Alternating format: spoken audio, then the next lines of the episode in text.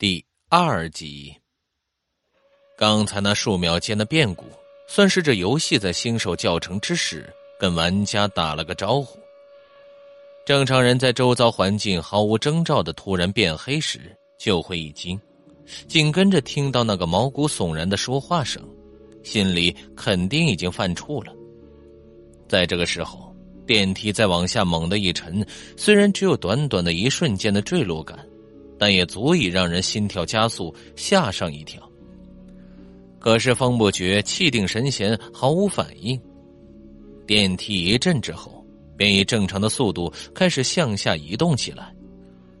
此时，风不觉的眼前自动浮现了游戏菜单。游戏菜单只会出现在玩家的视觉中，是无法照亮周围环境的。而且，阅览菜单行为是非公开的。浏览菜单时，就算旁边站着其他玩家，对方也不知道你究竟是在看选项还是在发呆。此时没有响起系统语音，不过风不觉在菜单中看到了文字提示：“您可以随时打开本菜单，您的角色属性、状态、装备、物品等都可在此查询。”风不觉看到菜单里的大部分区域，此时都被阴影覆盖着。直到那行字消失，菜单左上角的一块区域才变亮，那里出现了三个长方形，类似血条的图形。一个箭头浮现，先指向了第一条，那是个呈充满状态的绿色能量槽，随即就有新的字幕出现。这是您的生存值，以百分比显示，具体数值不可见。生存值为百分之零时。您的角色被视为已死亡，当前生存值百分之百，异常状态无。箭头移向了第二个能量槽，同样是绿色的能量槽，不过上面显示的不是百分比，而是数字。这是您的体力值，具体数值可见。奔跑、长时间行走、搬运重物、格斗、使用技能等行为都将减少该数值。可通过休息或者物品回复。当前体能值一百分之一百。第三个能量槽是空的，而这也是风不觉最需要关注的一项。这是您的惊吓值，以百分比显示，无具体数值。惊吓值高于百分之百并超过三秒，您与游戏的连接将被强制断开，您的角色被视为已死亡。当前惊吓值百分之零，因为先前在网上读过基本设定，所以这些内容风不觉只是扫一眼便看完了。本以为接下来菜单中的其他区域也会被解锁，但菜单在大约十秒后自动关闭了。他主动再次换出菜单，刚才是阴影的地方依旧没有变化，很显然。这新手教程绝不是在漆黑的电梯里看看文字和熟悉界面而已，否则在进入之前，系统也不会给出惊吓值过高中断教程的假设。果然，电梯很快停下了，四周是黑暗依旧，风不觉只能听到自己的呼吸声。忽然，灯光亮了一秒，仅仅是一秒，随即又立刻恢复了黑暗。就在这一秒钟间，风伯觉的视网膜上留下了一个足以让人跳起来惊叫的景象。诸位应该还记得，这电梯有一面墙是镜子，而在刚才灯光恢复的那一秒，风不觉看到镜子里竟然映出了两个人影，一个很显然是他自己，而另一个虽然只是瞥到了一眼，但风不觉基本能确定。那是个浑身血污的直立生物，干脆就一直黑着也就罢了，这样故意让人看一眼，还不如不看呢。换了别人，刚才早就叫出声来了，现在不是倒退着缩到电梯的墙角，就是疯狂挥拳或者踢打记忆中那血影所站立的位置。方莫觉却是面无表情的站在原地，自言自语道。嗯，既然是教程，那不太可能在一开始便把玩家投入必死的局面，最多就是损点生存值，或者再吓吓我，接着应该会有什么变故让游戏进行下去。念及此处，还真有一线光明照进了电梯内，并很快扩大。原来是电梯的门自动打开了，扑鼻而来的是一种腐败发霉的气味。外面是一条笔直的走廊，天花板是木质的，两侧的墙上都贴着墙纸，墙纸上的花纹图案颇为诡异，像人的眼睛。地板上铺着绿色的地毯，走廊两侧一扇窗户都没有，也没有房门，只是每隔一段距离便有一盏灯光昏黄的壁灯。走廊貌似很长。那些壁灯在远处看起来似是米粒大小的黄光，可是距离不到二十米，再远的地方便笼罩在阴影里，只有前进才能看清。正常人恐怕还没等到电梯门完全的打开，就侧身冲出去撒丫子开跑。风不觉却不着急，对他来说，眼前这条悠悠之道，未必就比这个电梯安全。既然现在已不是漆黑一片，他便想转过头看清楚身边的影子到底是什么。结果风伯爵一回头，就见一只十指如钩的血爪朝着自己面门袭来。他一缩脖子，看看屁股，半蹲着身子窜出电梯，回头再看，终于得见这影子的全貌。那是个无皮血尸。就跟保健室里的人体肌肉模型差不多，不过这个是活的，而且全身还在淌血。电梯的门正在缓缓的关上，血尸歪头咧嘴，似笑非笑，目光紧盯着风伯爵。在门即将关闭之时，他探出一只手，从里面挤了出来。按照一般的思路，这里我应该逃跑，不过这家伙也不像超强的样子。要不要试试战斗呢？这时血尸正好走出电梯，立刻气势十足的咆哮一声，挥手朝着走廊的一面墙捶了一下。墙纸后厚实的木板被瞬间击碎，里面潮水般流出了大概一麻袋量的蟑螂。靠，算你狠！风伯爵见到这一幕，扭头就跑。既然是新手教程，自然要引导玩家继续下去。杀死玩家不是首要目的，血尸的这个动作其实是在浪费时间，明显是为了让逃跑的玩家多逃跑点距离。不过系统也考虑过其他可能，比如玩家下瘫在地没走，或者有玩家在看清了血尸的样子后，企图在有光线的地方和他拼命。在那种情况下。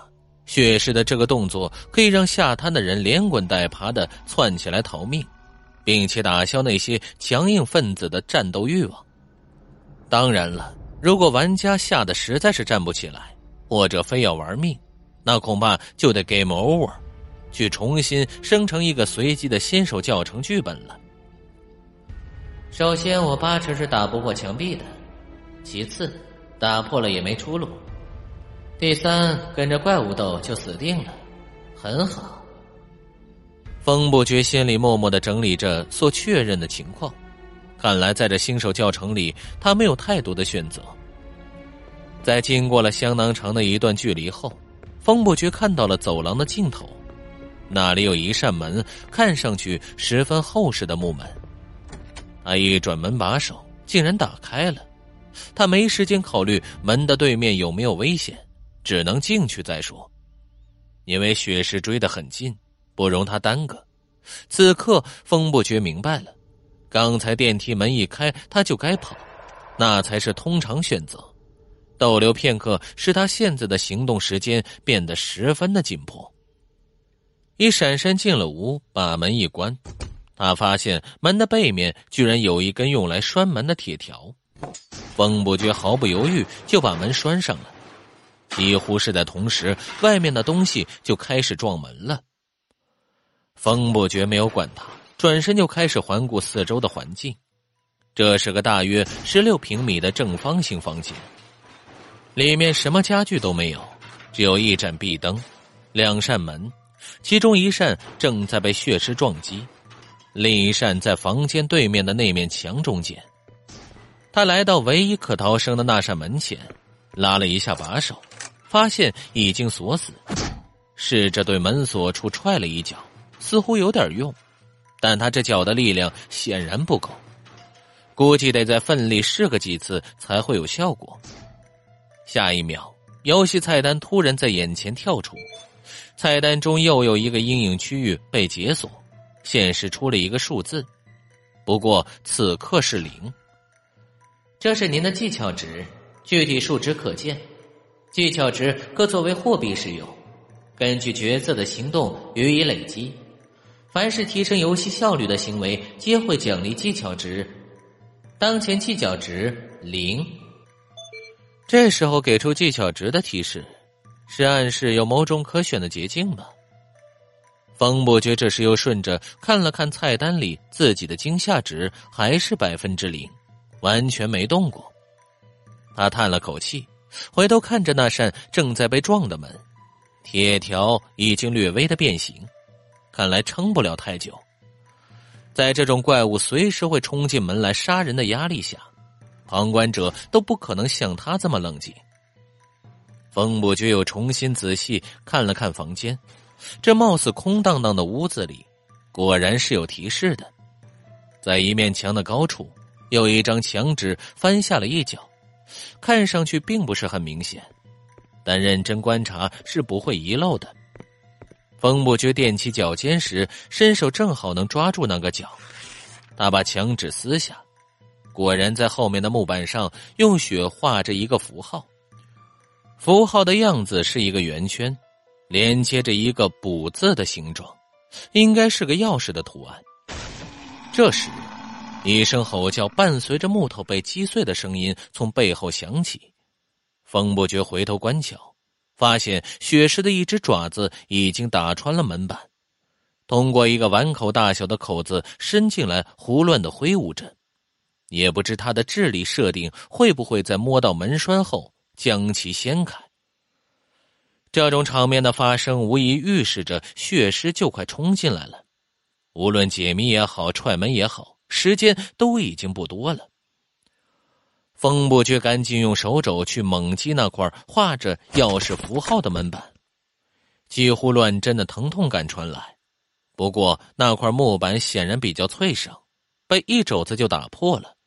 他以为会有很多虫子涌出来，结果却没有，只是扬起点灰尘。在那块木板后面是个狭小的空间，正当中躺着一把钥匙。风不觉拿起钥匙时，游戏菜单再次出现，有一块阴影被解锁。您获得了一件物品，由于行囊装备栏尚未开启，您只能将其拿在手中或丢弃。随后，他就在新的菜单显示区域看到了物品属性：名称生锈的铁钥匙，类型消耗品，品质普通，功能打开门锁。是否可带出该剧本？否。备注：我想你知道该怎么做。风不觉感觉这物品的备注栏恶意满满，不过他也没空多想，扫了一眼物品属性后，就关闭菜单，奔向了那扇被锁上的门。门被打开后，钥匙就消失了，同时久违的系统提示音响起：“您获得技巧值三十点，此提示仅一次，今后。”您可在游戏菜单中查看技巧值的变化。暂时不能用的东西，风伯爵无暇去管。他继续前行。门的后面是向上去的石头台阶，两侧都是石墙，没有天花板，可以看到夜空。月光将眼前的台阶照得雪亮，但他无法从顶上逃脱，因为石墙垒得极高，表面光滑，且两面墙相距超过两米。显然是为了防止他爬上去。拾阶而上，跑出了一段距离。风不觉在过程中又抽空看了一眼自己的体能值，发现都降低到了一百分之二十四了。他心中默算，自己在离开电梯后跑步数百米，然后踹门砸墙，加上现在的登坡，这些行为竟已经花去了体能值的四分之三。这消耗速度比他预计的要快得多的，而且生存值也变成了百分之九十八。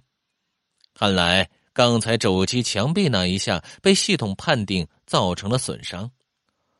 后面的血尸在风部区开锁后五秒左右就撞破了门，紧随其后追杀而来。此刻他开始发出了阵阵狞笑，那声音就像是在耳畔响起，无比渗人。可风不绝对这种程度的干扰完全没感觉。台阶的尽头是一个山坡，坡上插着一柄巨剑，月光下，剑锋反射出森冷的幽芒。在风不绝的视线接触到那把剑时，血尸仿佛有所感知，其速度疯狂提升。原本相距几十米的距离瞬间被缩短。风不绝这回真的是连滚带爬了。他可不想在这种眼看要完成的关头被干掉，跌跌撞撞的冲到剑旁，双手握柄一提，出人意料的，他很轻松就将这武器拿了起来。